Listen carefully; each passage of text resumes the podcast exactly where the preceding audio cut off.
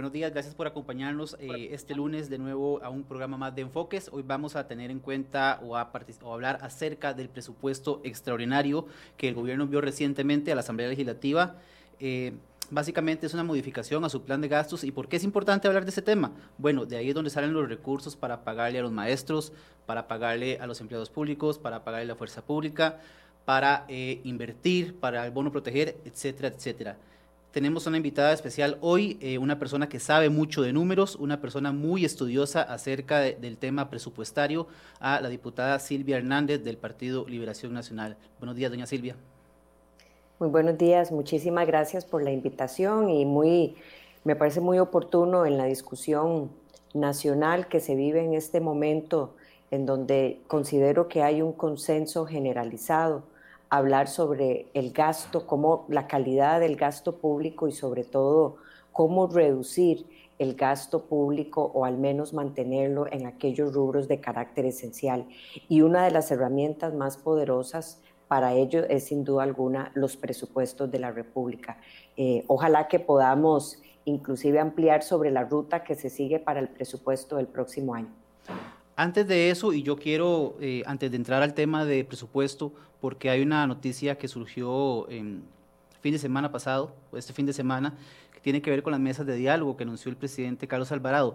Antes de entrar al tema del presupuesto, porque obviamente todo se conecta, yo quisiera una primera reacción suya sobre, ese tema al respecto. ¿Qué le parece? ¿Faltó gente? ¿Sobró gente?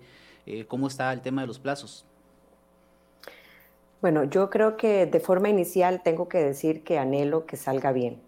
Me parece que el país anhela, Costa Rica anhela que el resultado de este nuevo proceso eh, realmente concluya en un proceso que se pueda palmar no solamente en objetivos, sino en implementación de esos resultados. Eh, así que bueno, quisiera mandar un, sentimiento de optimismo porque no es el primer diálogo que el gobierno realiza, ya eso lo sabemos. Eh, sin embargo, se augura un proceso mucho más articulado. Eh, yo tengo muchísima confianza en el Estado de la Nación. Me parece que bajo la figura de Jorge Vargas Cuyel hay un proceso de muchísima más esperanza en lo ético, en la transparencia, sí tengo un resentimiento por el tiempo.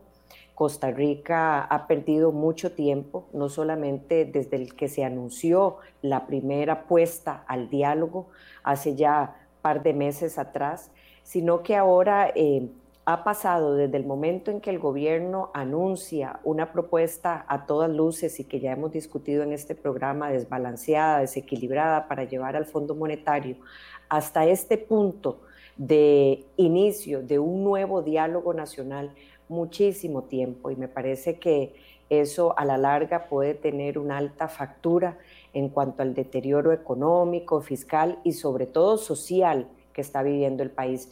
Pero yo tengo que sentirme optimista y me parece que esa debería ser la reflexión, eh, por lo menos general, para permitir el inicio de este nuevo diálogo antes de anticipar resultados, digamos, desastrosos. Sí resiento adicionalmente que la Asamblea Legislativa vaya a cumplir un rol de eh, observador privilegiado, diría, porque eh, muchos de esos acuerdos o resultados finalmente requieren el consenso colectivo de las diferentes fracciones legislativas y yo esperaría que eh, no juegue un rol pasivo y ojalá también ese rol de observador que se le ha asignado implique eh, construcción de consensos dentro de la Asamblea Legislativa.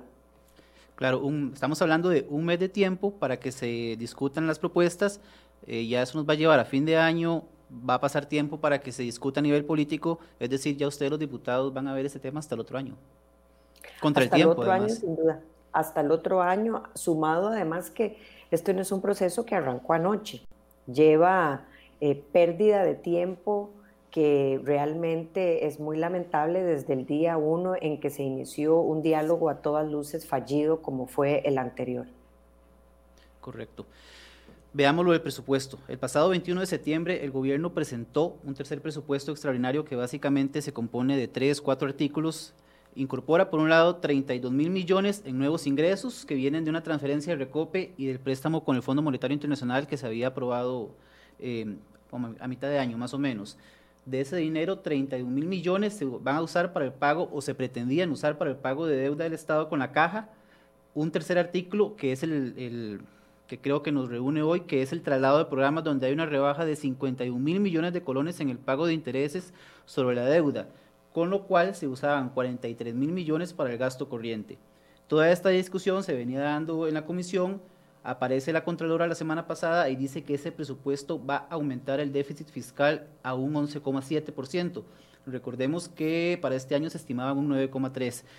Ese es el escenario que tenemos. ¿Qué fue lo que pasó, doña Silvia?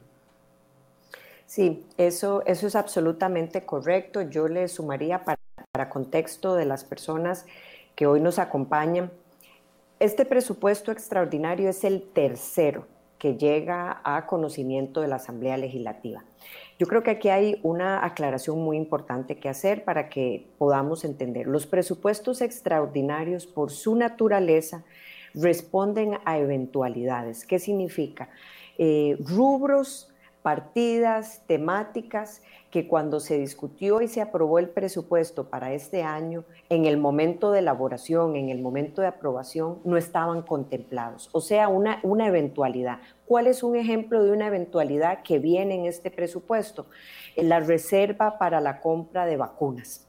Cuando el presupuesto se hizo el año pasado para, para este año, por supuesto que el gobierno de la República ni, ni ningún actor político sabía del tema de la pandemia y el reto país que se iba a enfrentar. Pero lo que no se vale es disponer en un presupuesto extraordinario, por ejemplo, el pago de aguinaldos. Eso a todas luces no es una eventualidad, no es un tema extraordinario que no se conocía. Entonces, ahí, este esta es la primera carta que yo quiero poner sobre la mesa. ¿Qué realmente debe de abrazar un presupuesto extraordinario? ¿Se tienen que satanizar los presupuestos extraordinarios? No, eso no es el argumento que, que se cuestionó por parte de la Comisión de Asuntos Hacendarios, sino una mala presupuestación y sobre eso tenemos que ampliar. Lo segundo es que a esta altura, siendo el tercer presupuesto extraordinario, cuando usted tiene rubros que por una pifia o una mala presupuestación, como son el tema de remuneraciones, no llegaron, bueno, a mí también me parece insólito que usted se espere a, a un mes de tener que hacer esos pagos, como es el tema de aguinaldos, para introducirlos en un presupuesto. Si ya se le olvidó, digamos que ya se le olvidó y ya no los incluyó, eh, extrañamente llegan hasta el último momento. Entonces, aquí tenemos que separar y tener claridad de que pueden existir eventualidades más allá de ese límite de autorización que se dio en un momento cuando se aprobó el presupuesto para este año, pero cosa muy distinta es pretender incluir rubros ordinarios, de gastos ordinarios, que por una mala presupuestación no llegaron ahí. Y finalmente, ¿qué es lo que sucede? Bueno, la comisión yo diría, lo resumiría en que le dio una aprobación parcial a toda esa necesidad o demanda de recursos. Este presupuesto en términos generales, este extraordinario, es de 93 mil millones de colones, de los cuales 51 mil millones iban a ser recursos que se tomaban por ahorros, como usted bien lo señaló, de intereses no generados por un no pago de intereses de la deuda. En otras palabras, como hemos venido aprobando en préstitos, no solamente el del Fondo Monetario, sino el del BID, de la Agencia Francesa del Desarrollo, eso ha permitido que si el gobierno tenía para este año previsto pagos de intereses por temas de la deuda, no se tuvieran que realizar este año, porque se permitió negociar condiciones más favorables, mucho más flexibles, que alargaron en, en tiempo o en plazo y en una mejor tasa de interés esos pagos de la deuda pública. Pero bajo la expectativa de que esos recursos se iban de alguna forma a ahorrar. O sea, no, no, mejoramos la gestión de la deuda para seguir aumentando el gasto corriente. Y ahí es donde la Asamblea, por lo menos la Comisión en mayoría de asuntos hacendarios, le dice al gobierno, no, los 51 mil millones de esos 93 mil, usted no los puede usar para movimientos para incrementar el gasto corriente. Y yo quisiera aquí por lo menos en esta primera intervención, dejar un punto muy claro. porque han habido sectores a lo largo del fin de semana que se han molestado muchísimo que la Asamblea no quiera aprobar recursos, por ejemplo, para CONAPAM o para CONAPIS, que tiene que ver con todo ese grupo sensible en estado, digamos, de discapacidad. Sin embargo, ese no es el punto. La Asamblea le dijo al gobierno, vaya a raspar la olla, si se me permite la expresión, busque de otras partidas que a, dos meses de cerrar el año tengan eh, ejecución, niveles de ejecución, por ejemplo, muy bajos, que ya usted sabe que no las va a utilizar o no las va a utilizar del todo, y más bien distribuya de esas partidas subutilizadas o que definitivamente no son esenciales en este momento, que hay muchas y puedo señalarle viajes al exterior, viajes al interior, capacitación, becas entre funcionarios del sector público. Bueno, ¿qué de eso usted puede utilizar para cubrir ese gasto esencial? La Asamblea no le está diciendo a ningún actor que aquello eso no es esencial. Lo que está señalando es que no puede utilizar de la partida del ahorro de la deuda pública para seguir incrementando el gasto corriente. Y, y el gobierno tiene una tarea de ir a hacer un ejercicio mucho más preciso, mucho más fino para tratar de cubrir cualquier rubro que considere que es vital. Y aquí es donde quiero hacer el énfasis, gasto esencial, no cualquier cosa que simple y sencillamente diga, de, dejé de presupuestar y ahora tengo que ver cómo le asigno los recursos que prometí. Claro, eh, vamos tal vez de lo específico hacia lo más global, porque quisiera eh, darle su atención eh, primordial al tema del Ministerio de Educación, que todos sabemos que es un ministerio bastante grande dentro del presupuesto, que es muy importante, que hay mucha gente, muchos educadores que dependen de sus aguinaldos, de su salario escolar, de sus recursos. Eh, y voy a pedirle a Federico que me muestre, por favor, un cuadro que sacamos de la memoria de 2019 de la Contraloría General de la República. No sé si doña Silvia podrá en este momento estarlo viendo. Eh, que básicamente lo que dice es que durante, desde 2011 a 2019, constantemente el Ministerio de Educación ha venido em, eh, presupuestando recursos de más dentro de su presupuesto. Y entonces a 2019 ya sumaba 32 mil millones, por ejemplo. Em, es un problema que se viene dando reiteradamente. Sin embargo, ahora aparece el gobierno y dice, que lo que, que lo que presupuestó el año pasado, que pasó por la comisión donde está eh, doña Silvia, que se aprobó en la Asamblea Legislativa, no va a alcanzar la plata. Eh, ¿Qué está pasando en el Ministerio de Educación? ¿Cómo es la gestión de cobro, ahí, de cobro, no, perdón, de presupuesto ahí? Eh, ¿Qué es lo que está fallando? Sí, yo creo que este es uno de los temas que más sensibilidad va a generar ahora en la discusión que viene en el plenario sobre este tema y me parece que vale enormemente la pena aclararlo. Primero, a mí me llama poderosamente la atención que tan solo un día antes de que la Comisión de Asuntos Hacendarios analizara este tema, la ministra de Educación estuvo sentada en la Comisión de Hacendarios.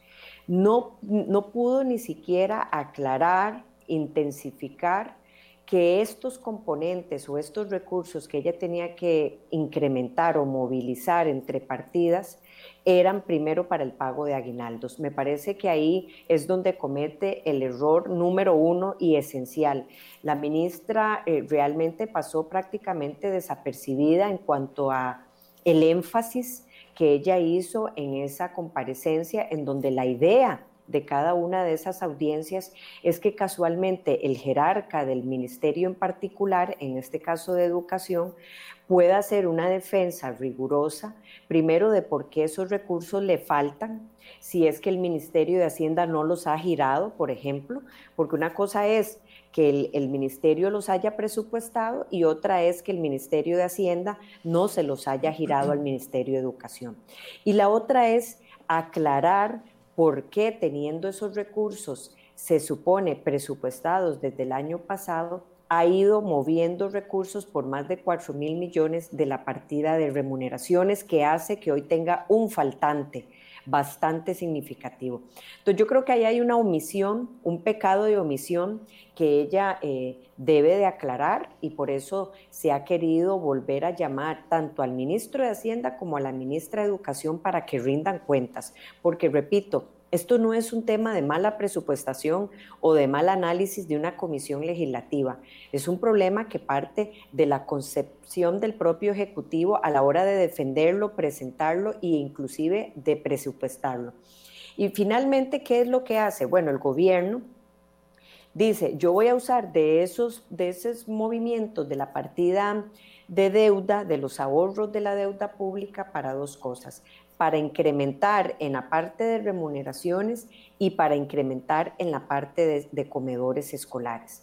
La comisión no es que unilateralmente decide a qué le asigna y qué no le asigna, sino que decide que en la parte de comedores escolares, como ellos también tenían recursos remanentes de otras partidas, como por ejemplo la de juntas de educación, que ellos mismos señalaban tenían remanentes, se le incluyen a la partida de comedores escolares, pero nosotros lo que hemos señalado es mueva partidas en donde usted tiene ahorros, si es que los ha generado, o donde simple y sencillamente no ha utilizado todo el recurso que presupuestó, pero no toque el componente de ahorros por una mejor gestión de la deuda pública, porque es lo poco que le ha dado oxígeno, pero además es la credibilidad que ha hecho que todos los diputados aprueben empréstitos para tratar de aliviar el tema de la deuda. Entonces, aquí el Ministerio de Educación eh, o hizo una mala presupuestación, en conclusión,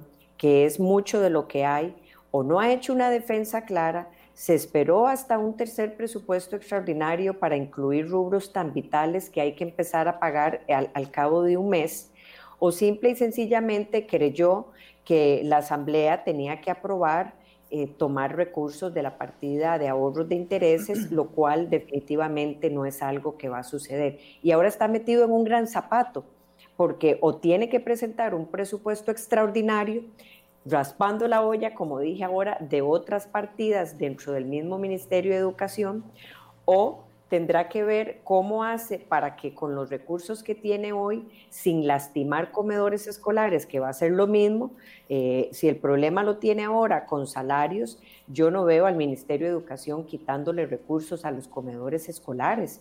Así que me parece que tienen que correr para poder presentar un nuevo extraordinario e incluir esos recursos para eh, aguinaldos en este caso. Es entonces en este escenario la, em, la amenaza, digámoslo así, em, de, los sindicatos al decir que en efecto los maestros o muchos maestros podrían quedarse sin aguinaldo y sin salario escolar este año. ¿Es real esa amenaza? ¿O esa, ese no, Porque lo que es real es que el ministerio tuvo un, un pésimo manejo, diría yo, con dejar estos temas hasta el último momento. Pero para tranquilidad de esos actores, eh, hay tiempo para que ese problema se solucione. Y eso sí se tiene que decir claramente. El gobierno puede sin ningún problema enviar un presupuesto extraordinario. Si es estrictamente para estos rubros no toma recursos de los ahorros de, intereses de la deuda y más bien de remanentes que tengan en otras partidas, yo estoy segura que las señoras y señores diputados de la Comisión de Asuntos Hacendarios ni siquiera tendrían que realizar audiencias para ese nuevo presupuesto porque está claro, si es estrictamente para ese tema, ya lo hemos analizado y sería algo que se aprueba muy rápido. Así que eh, señalar que no hay una solución o que se van a quedar sin recursos y que por ello eh, el sector sindical que representa al sector educativo se va a tirar, digamos, en manifestación a, esto, yo creo que no, no hace falta ni es necesario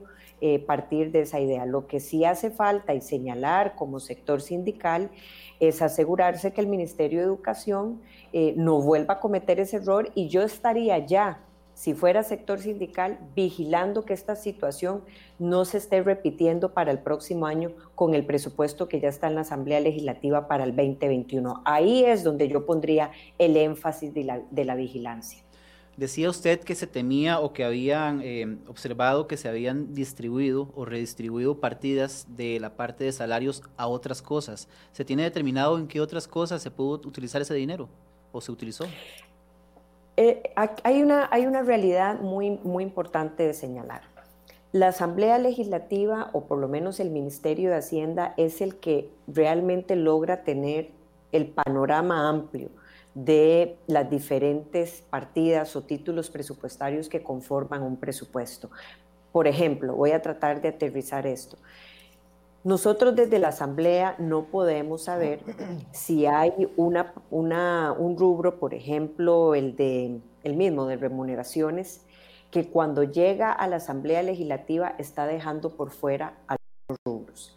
Eh, por supuesto que nosotros hacemos algunas cosas de eh, valioso análisis, como comparar cuánto se presupuestó el año anterior, eh, para comparar cuánto se ejecutó, para comparar si la Asamblea, por ejemplo, está diciendo que las plazas vacantes se tienen que congelar, entonces usted, usted lleva un estimado de que no hay posibilidad de incrementar esa necesidad de recursos en el caso de remuneraciones. Por ejemplo, este año que prácticamente eh, no, ha habido, no ha existido clases presenciales, se estarán pagando horas extras o ese rubro de, de, compensación de horas extras más bien disminuye. Esos son análisis que desde luego que nosotros desde la Asamblea podemos hacer, pero lo que no podemos saber es si Hacienda presupuestó recursos para 20 mil funcionarios o solo para 10 mil, o si, o, si, o si presupuestó todos los componentes, como el tema de aguinaldo, como el tema de, por ejemplo, medio compensación de tiempo extra,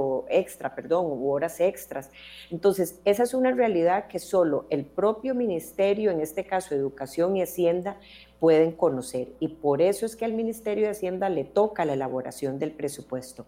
Lo que llega para conocimiento de la Asamblea Legislativa y el análisis y acceso a información que solicitamos nos permite tener el panorama general, pero, pero en el entendido de que las audiencias, los diferentes análisis es casualmente para reflejar si están presupuestando todo. Déjeme ponerle un ejemplo que sucedió hace tan solo una semana. El ministro de Seguridad, hace unas semanas, el ministro de Seguridad, Michael Soto, cuando estuvo en la Comisión de Hacendarios, no tuvo problema en decir abiertamente que los recursos que a él le asignaron en ese presupuesto para su cartera solo le alcanzan hasta septiembre, porque hay rubros eh, del carácter ordinario de esa institución que no son cosméticos, que están por fuera. Y eso es muy grave y eso es muy serio, porque puede ser que en nombre de un presupuesto austero, cuando el gobierno manda el presupuesto y dice que lo disminuyó en comparación con el año anterior y vende esa, digamos, cortina de humo de un presupuesto austero, lo que está sucediendo es que está dejando rubros por fuera que simple y sencillamente cuando usted los, los incluye en un presupuesto extraordinario, como en este caso, la Asamblea no puede decir que no, porque ¿quién va a decir que no a un tema de, de salarios, por ejemplo, de aguinaldos?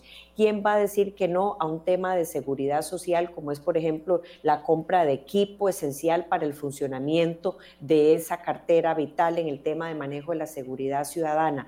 Así que eso no se vale.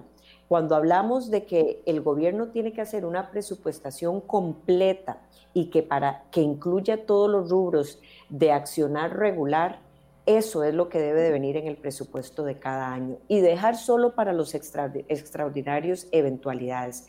Yo en este presupuesto, y creo que coincide todos los integrantes de la Comisión de Hacendarios, a pesar de que tiene recursos para el tema de aguinaldos, a pesar de que tiene recursos para una serie de temas sociales sensibles, lo único que viene de estos 93 mil millones que uno podría clasificar como una eventualidad es lo que señalé al inicio, el rubro para la reserva de compras de vacunas del tema de la pandemia del COVID.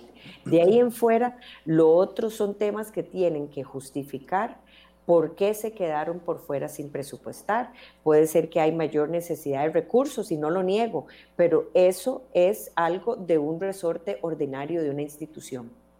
Doña Silvia, usted me está diciendo que es una situación que se produce en el MEP, que se produce en seguridad pública. No sabemos, por lo menos de momento, si está pasando en otros lados. ¿Es esto una maniobra del gobierno para obligarlos a ustedes, a los diputados, a después tener que aprobar estos presupuestos extraordinarios? ¿O es simple eh, desidia, desconocimiento del manejo de las finanzas? Eh, ¿Qué es? No, yo aquí pasan dos cosas. Voy a decir al menos, al menos.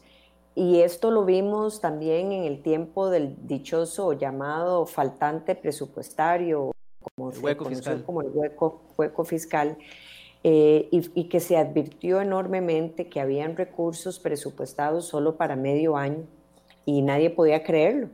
Y todo el mundo decía que no, y claro, había un cambio de gobierno, era el último presupuesto, se, se envía un presupuesto, un símbolo de austeridad y realmente se dejó por fuera media, medio año de gestión de cada uno de esos ministerios.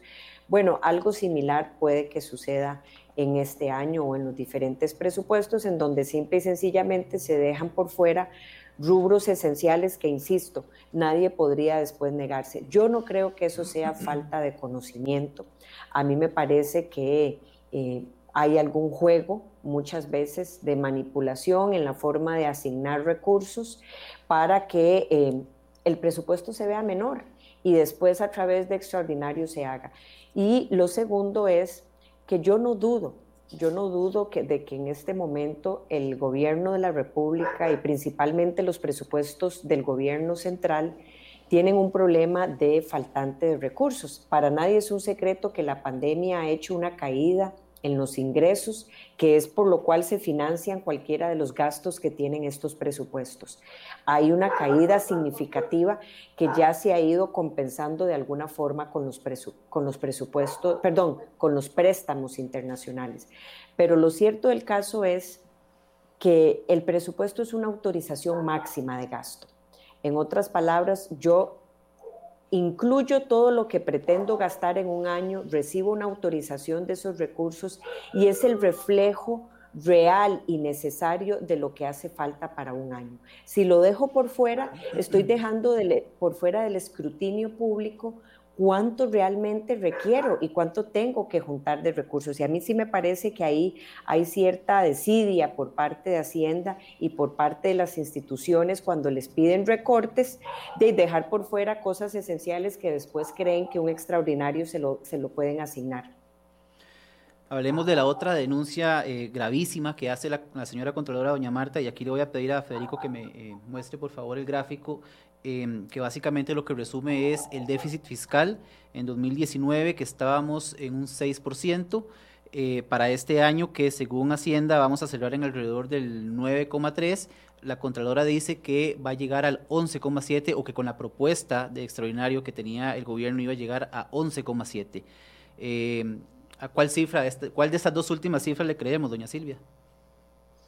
No, por supuesto que lo de la Contralora, nada más señalar que ella hace referencia al déficit presupuestario, o sea, a ese gran faltante que hay entre los ingresos y los gastos. Ella ya fue muy clara inclusive en señalar este problema para el próximo año. La brecha que hay entre los ingresos corrientes, entiéndase todos los recursos que el gobierno puede captar, de impuestos vigentes, de diferentes formas de atraer ingresos, la brecha entre los ingresos y los gastos es de 3 millones de millones de colones, 3 billones, como se conoce o se, cita. Estamos hablando que lo que yo tengo que recibir de recursos y lo que tengo que gastar hay un faltante de 3 millones de millones de colones. Eso es un tema sumamente serio. Y a mí me parece que el gobierno, y ahí es al punto quizás en donde la Comisión de Hacendarios quiso hacer el mayor énfasis, Luis, ¿cómo es posible? que ante una existencia de una brecha, de un faltante de recursos, y ese es el, ese es el déficit presupuestario, en donde yo, yo no me va a alcanzar por ningún lado, no tengo como gobierno cómo llenar 3 millones de millones de colones, no hago un ejercicio serio de ir y ver cuáles partidas están subejecutando, dónde hay sobrantes. Déjeme señalarle a todas las personas que nos acompañan algo muy importante. El propio gobierno hizo un análisis de 25 partidas que ellos clasificaron partidas que deberían de disminuir drásticamente o eliminarse del todo. Ahí hay un ejercicio ya inicial que, que, fueron a través de lineamientos a la hora de hacer el presupuesto para el próximo año, ya cambiamos de chip y estamos hablando del presupuesto del otro año, le dijo a las instituciones, en estas 25 partidas ustedes hagan una disminución significativa o elimínelas del todo para el próximo año. ¿Cuáles son? Viajes al exterior, viajes al interior, adquisición de obras de colección, becas a funcionarios públicos dentro de las instituciones, consultorías, capacitación, así 25 subpartidas que el propio Ministerio de Hacienda le dijo a cada uno a través de lineamientos, haga esa tarea. Ninguna la ha cumplido, ni el propio Ministerio de Hacienda. Entonces, eso no es tomarse en serio la situación que estamos viviendo. Cuando yo iniciaba el programa y, señalábamos, Luis, que esta es una herramienta poderosa y que muchas veces por lo técnica que es, los presupuestos pasa desapercibida de la discusión pública, es muy lamentable, porque ahí es donde realmente el gobierno puede hacer un esfuerzo para combatir el gasto. Ahí es donde puede hacer un verdadero esfuerzo para socarse la faja. Y entonces tiene que estar muy vigilado como nunca y tiene realmente que ir y hacer un esfuerzo de dónde le sobra, entre comillas, porque yo sé que es apremiante la situación, pero cuáles partidas subejecuta de menor forma y más bien eh, en lugar de que hace unos meses mandó un presupuesto extraordinario donde recortó, porque ustedes recordarán que la Asamblea lo rechazó el segundo y tuvieron que mandar otro presupuesto, vea qué bonito que en ese momento hace un recorte, pero tan solo semanas después envía otro extraordinario, incrementando y además utilizando del rubro más necesario, que en este caso es el de ahorro de intereses. A mí me parece que tiene que ir y hacer un análisis serio porque lo que dijo la Contralora es muy cierto. Nos enfrentamos al reto de que el próximo año ya ni siquiera es darle un poquito a todo. Vamos a tener el escenario tan peligroso de tener que dejar componentes por fuera donde no se le puede financiar o asignar un solo recurso. Programas sociales, por ejemplo, y eso lo tenemos que evitar a toda costa. Y eso el gobierno tiene que entenderlo, porque la situación realmente, insisto, es muy alarmante para el próximo año. Yo todavía estoy esperando que el gobierno envíe recortes para el presupuesto 2021, que vencen hasta el, único, el último día para presentar mociones es el 15 de octubre. Estamos a unos días y ni se escucha si el gobierno va a hacer un esfuerzo mayor por reducir ese presupuesto. ¿Hubo un intento de engaño entonces a la población y a la Asamblea Legislativa con este presupuesto? Yo creo que hubo una maniobra que no se puede hacer y en el tema de educación sí quiero decir que hubo un intento de engaño al decir que la Asamblea Legislativa en primer lugar no quería aprobar dineros para el salario escolar. Eso, eso es mentira. los rubros de salario escolar para el próximo año, lo que se paga en enero, en este caso el salario escolar, no son parte de este presupuesto. Se presupuestan con los recursos del 2021. Nada tienen que ver con la mesa de discusión. Ahí se engañó a la gente. Que la Asamblea Legislativa no quiera aprobar recursos para los educadores en temas de aguinaldo. Falso. Eso es engañar a la gente. Lo que la Asamblea Legislativa le está diciendo al gobierno es busque de remanentes de otras partidas, pero no utilice de la, de la, partida de ahorros por una mejor gestión de la deuda pública. Que la Asamblea Legislativa quiere castigar sectores vulnerables y sociales por no asignar recursos, absolutamente falso. Y ahí hay un intento también de mentir por parte de los actores del Partido Acción Ciudadana que han querido vender en un tiempo que yo no lo entiendo, de estallido social, convulso, complejo, mandar esta sensación de alarma cuando tienen la solución en la mano, insisto, de ir a hacer un nuevo presupuesto extraordinario o buscar entre, los, entre las partidas del MEP que están en este presupuesto si hay remanentes para asignar para el rubro de aguinaldos. ¿Será quizás que conviene que el país esté convulso para presionar a un acuerdo con el Fondo Monetario, doña Silvia? Bueno, yo creería que no. Eh, me parece que nosotros no podemos tener una sensación de convulsión social para querer tomar las decisiones que están de frente. Eh, yo creo necesario y soy parte de las personas que creen y no tengo ningún problema en señalar que hay que llegar a un acuerdo con el Fondo Monetario Internacional. Eh, ¿Cuál acuerdo? Es sin duda alguna lo que tiene signo de pregunta para llevarlo.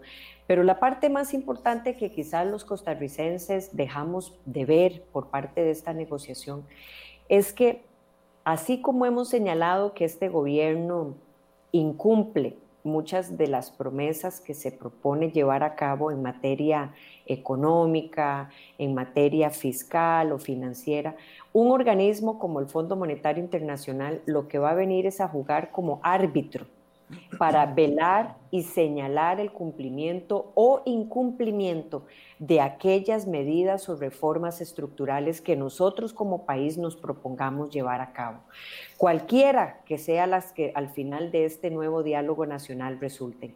Pero esa es la esencia detrás de esto, tener un árbitro que va a ser vigilante de un cumplimiento que muchas veces por iniciativa propia, aún ante un panorama sombrío, eh, devastador en materia de las finanzas públicas, el gobierno quizás no sea su mejor, eh, de no sea juez y parte dentro de ese proceso y tenga un actor señalándole constantemente cuáles son los problemas o los incumplimientos que está llevando a cabo, más allá de las razones obvias de acceder a recursos por parte de este organismo y de otros que van a creer que Costa Rica finalmente va a hacer las reformas necesarias para que estos presupuestos que tienen brechas de faltantes de recursos cada vez más grandes eh, vayan cerrando esos problemas, como es el caso, por ejemplo, de la ley de empleo público, que es un tema eh,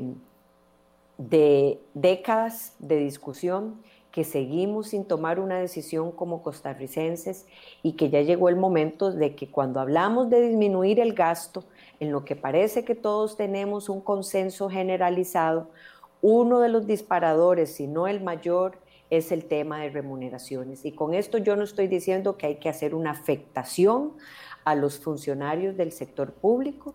Si algo nos ha dejado Luis la pandemia es eh, que hay que tener excelentes funcionarios en la esfera pública. El tema médico, por ejemplo, ha sido lo que ha permitido en este momento combatirlo con éxito, pero eso no significa que no se señalen que hay eh, desproporcionalidades en algunos de los rubros de pagos, de salarios, dependiendo de dónde sea la silla de un funcionario público, en donde hay disparidades odiosas principalmente a las clases eh, trabajadoras más vulnerables o más bajas en esa categoría de clasificación que ya existe de clases salariales y que entrar a una discusión de empleo público como uno de los ejemplos debería de ser un común denominador en esas reformas estructurales porque es de los principales disparadores del gasto público. Dice Damari Zamora en uno de los comentarios que nos dejan, el rubro de los aguinaldos es intocable. Si lo gastaron, debe ver dónde lo toman. El pueblo no tiene la culpa de su incompetencia. Claro, lo que pasa es que mucha gente no, toma en cuenta de que con este hueco presupuestario que se está generando, eh, con la falta de recursos que tenemos para el próximo año, con los problemas que tenemos para acceder a créditos, con calificadoras internacionales que nos tienen al borde de los bonos basura, cada vez va a ser más difícil obtener dinero para poder financiar los gastos el riesgo de que el gobierno llegue en un momento a decirle a los funcionarios, miren, no vengan mañana porque no tenemos cómo abrir el ministerio o cómo pagarles, eh, está cercano en realidad. Así es. Y esto no es ser alarmista ni querer dar una sensación de, que no hay para pagar los aguinaldos. Es que ese no es el tema. Vamos a ver, hace tan solo un año, dos años, usted recordará que Hacienda tuvo que ir a utilizar los eh, las letras del, tesoro. Las letras del tesoro. Y eso cualquier persona que nos escucha y sabe qué significa, lo que entiende es el último recurso, las joyas de la abuela, el último recurso más preciado pero además que envía un señal, una señal muy compleja hacia afuera, a esas calificadoras de riesgo, a ese mercado internacional. Y la gente dice, bueno, ¿y cuál es el problema con las calificadoras? ¿Cuál es el problema con los mercados? Bueno, que no podemos acceder a recursos. El país en este momento, desafortunadamente, nos guste o no nos guste, no le alcanza con los ingresos que generan los tributos hoy existentes. Y eso significa que tiene que financiarse y tiene dos formas de financiarse, a lo interno del país o por fuera, a lo externo, buscando colocación de eurobonos, haciendo una mejor gestión de la deuda externa o a lo interno también haciendo mejor gestión de la deuda interna, entre otras herramientas. Pero cuando no hay confianza, lo que le está diciendo es que eh, el gobierno es mal pagador porque no tiene, porque no se le nota que tenga posibilidades de pago, como cuando usted va a pedir una tarjeta de crédito y, y se ve en su récord crediticio que se atrasa no uno, ni dos, ni tres meses de simple y sencillamente no le dan crédito en ningún lado. Eso es lo que está sucediendo en este momento. Entonces sí, yo coincido con doña Damaris que el tema de remuneraciones es intocable, pero la discusión de fondo es qué pasa si no hay recursos para pagar esos esas obligaciones constitucionales o inclusive esos destinos legales, porque aquí estamos hablando también de programas sociales que ayudan a poblaciones muy vulnerables. Yo creo que ese no es el problema.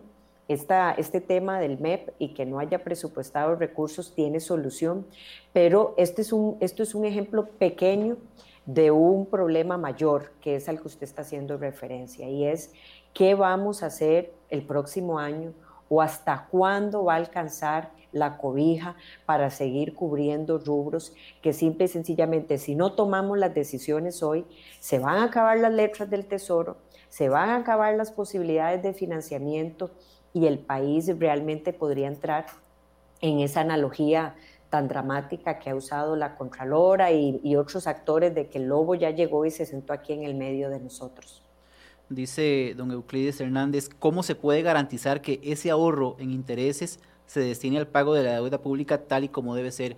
Eh, ¿Tienen los diputados herramientas para hacer esa vigilancia? Sí, claro que sí.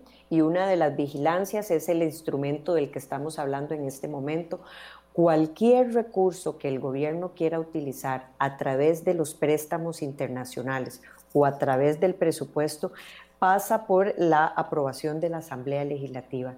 Y ahí es donde está ese escrutinio público de poder poner a discusión y además a conocimiento de la ciudadanía para qué se utilizan esos recursos. Pero además él me, me permite abrir pie en algo que estaba omitiendo o por lo menos olvidando. Esos 51 mil millones que el gobierno ahora se toma de la partida de, de títulos de la deuda pública por gestión de intereses, nosotros no sabemos si es el total. En otras palabras, no sabemos si 51 mil es el total del ahorro. Le hemos solicitado al gobierno que para cualquier, para cualquier otra aprobación o discusión de préstamos internacionales, lo primero que nos tiene que decir es cuál es el monto total del ahorro que ha hecho por canjes de deuda, o sea, por una mejor gestión de la deuda pública, por alargarle el plazo, por haber negociado una mejor tasa de interés, porque esos 51 mil millones no lo sabemos si es el total si es el máximo. Y puede ser que mañana o en otro momento venga de nuevo en otro presupuesto extraordinario el próximo año a utilizar recursos de esos ahorros. Y eso es muy importante que se conozca cuánto es el monto que a través de una mejor gestión de la deuda existe hoy. Pero sí, sí hay forma de frenarlo y sí hay forma de supervisarlo a través de la obligación que tiene ahora legalmente que todos los recursos tengan que estar presupuestados y pasar, y no por decreto, como ha pretendido el gobierno muchas veces cuando se le aprueban préstamos, que asigne los recursos a través de decretos. La Asamblea ha cerrado ese portillo y ha señalado siempre en cada uno de esos préstamos que tienen que venir reflejados a través del presupuesto público y aprobación de la Asamblea Legislativa que 51 mil millones no sabemos, además, pareciera un monto corto para la gestión enorme de deuda que hay en este país, ¿verdad?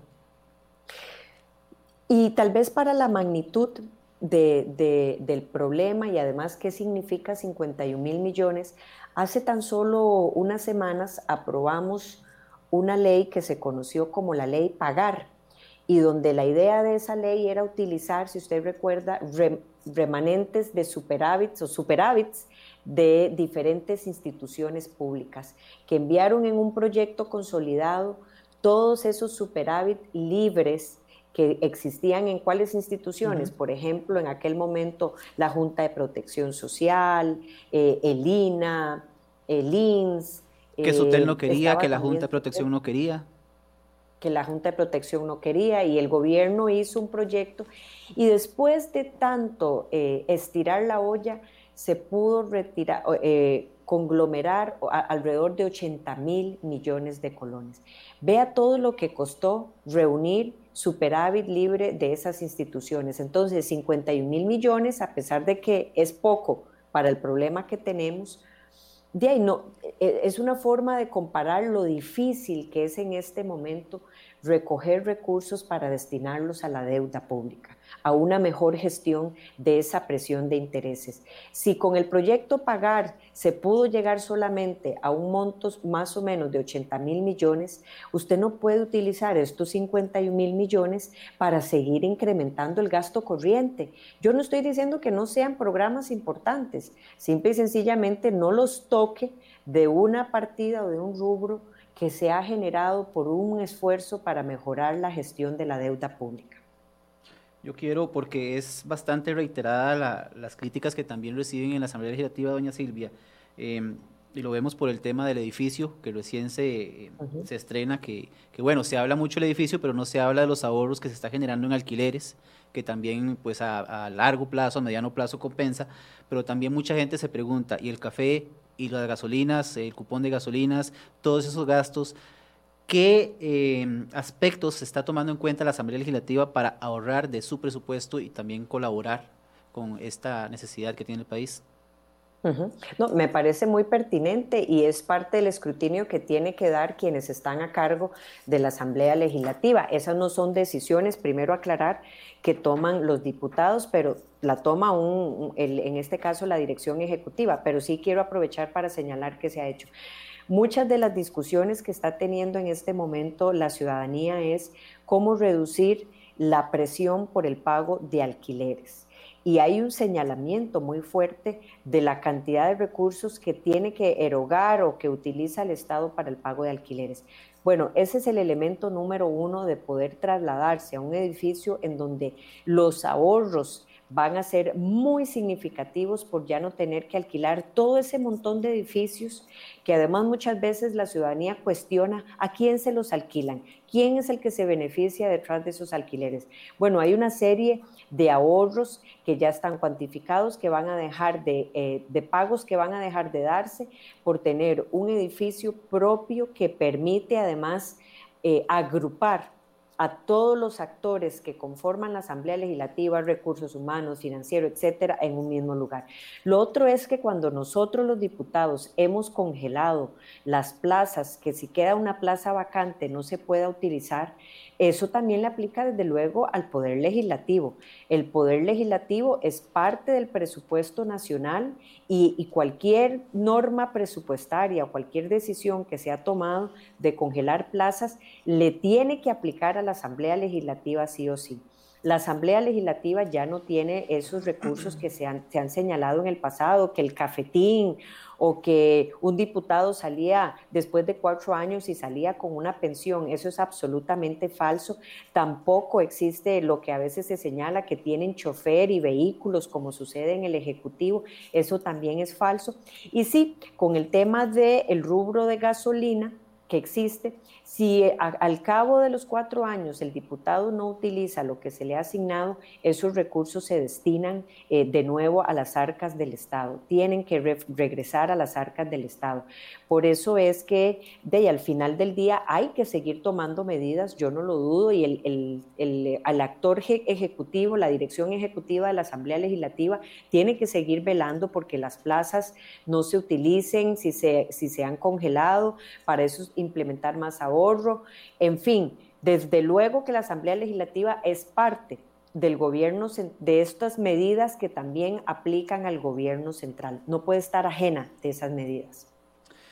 Eh, para ir cerrando, porque nos quedan unos pocos minutos ya, eh, llamaron a la ministra de Educación y al ministro de Hacienda a la Asamblea Legislativa, ¿así es? ¿Cuándo irían? Así es. Eh, nosotros desde la comisión hemos definido que cuando llegue el momento de mociones para mejorar este presupuesto extraordinario con respecto al faltante de recursos para el pago de aguinaldos, la Comisión de Hacendarios estará llamando al ministro de Hacienda y a la ministra de Educación para que rindan cuentas por qué esos recursos eh, no estuvieron presupuestados previamente. ¿Qué fue lo que sucedió? ¿Por qué han tenido movimientos a lo largo del año? ¿Por qué hay faltantes de esos recursos? ¿Por qué se esperaron hasta el último presupuesto extraordinario? ¿Por qué no se señala eso en el proyecto de ley como tal, en la exposición de motivos? Se habla más bien de tiempo de compensación de horas extras. Hay mucha confusión y falta de información que hace que inclusive se omite que esos recursos eran para el pago de aguinaldos. Así que sí, la ministra de Educación y Hacienda rendirán cuentas, tendrán que explicar esta y otras interrogantes y además decir de a dónde y cómo van a tomar los recursos para ese pago de aguinaldos en el caso del sector educación. ¿Qué sería lo ideal? ¿Qué esperan ustedes? ¿Que ellos lleguen ya con una nueva propuesta de presupuesto que se pueda ver desde el inicio? Eso sería, desde mi punto de vista, el panorama que eh, mejor tendría que seguir el gobierno. ¿Por qué? Porque la otra opción es tomar, quitar recursos a algo que ya esté ahí y, yo me, me olfateo que a lo que le van a ir a quitar recursos es a los comedores escolares, pero bueno, no me quiero adelantar, vamos a ver cuál es el camino que va a escoger el gobierno para seguir. Si tanto le urge, yo creería que ya debería de estar pidiendo o, enviando un presupuesto extraordinario en estos días a máximo, puesto que ya conocen de a dónde deben de tomar esos recursos y la Asamblea podría, si ese es el camino que se decide, en cuestión de días eh, estar prácticamente dictaminando esto de la Comisión de Hacendarios para no atrasar y además que en el caso del aguinaldo, no es un pago que se tiene que hacer tampoco la otra semana. Así que yo creo que ese es el camino más sensato que debería de seguir. Sin embargo, vimos una carta que anunció la, ministra de Educación ahora al fin de semana, en donde se compromete con el sector educativo a tratar de modificar en este mismo presupuesto para no tener que enviar otro. Muy bien. Doña Silvia, un cierre general de toda la situación.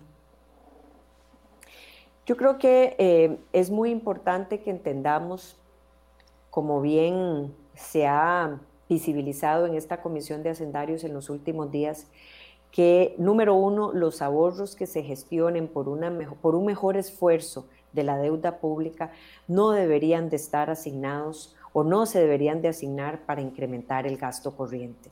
Lo otro es que el gobierno debe de hacer con mucha seriedad, y yo no estoy diciendo que no ha hecho esfuerzos, pero tiene que ser, hacer esfuerzos mayores por ver que es un gasto esencial en este presupuesto y en el presupuesto del próximo año. Y debe de contundentemente obligar a los ministerios a que aquellos remanentes de diferentes partidas que, por ejemplo, a dos meses de cerrar el año ya no tienen niveles de ejecución o por encima del 60%, ahí no lo van a ejecutar del todo. Y, y estar contemplando otras medidas para más bien enviar ya recortes para el presupuesto del 2021 y no esperarse que sea la propia Asamblea Legislativa la que le señale. A mí me parece, nosotros vamos a anunciar muy próximamente los representantes de Liberación eh, un estudio detallado que ya hemos hecho para identificar un monto significativo de recortes para el próximo año, para mejorar el gasto de ese presupuesto y esperamos que Hacienda lo tome con mucha seriedad para que realmente se hagan los ajustes necesarios en esa calidad del gasto público. No solamente cuántos recursos asignamos, sino a qué y en qué los asignamos, porque vamos a entrar en un escenario en donde eventualmente no se pueda ni siquiera financiar del todo algunos de esos rubros y donde lo más difícil de castigar es lo social y la inversión de capital, infraestructura. Muy bien. Eh, le agradecemos mucho a doña Silvia Hernández, diputada del Partido de Liberación Nacional, quien esta mañana nos ha acompañado en este programa de enfoques. Eh, una situación bastante complicada para el país a nivel de recursos, a nivel presupuestario. Los invitamos Con muchísimo gusto. Gracias, eh, a todos ustedes le damos las gracias. Los invitamos mañana a un nuevo programa de Enfoques.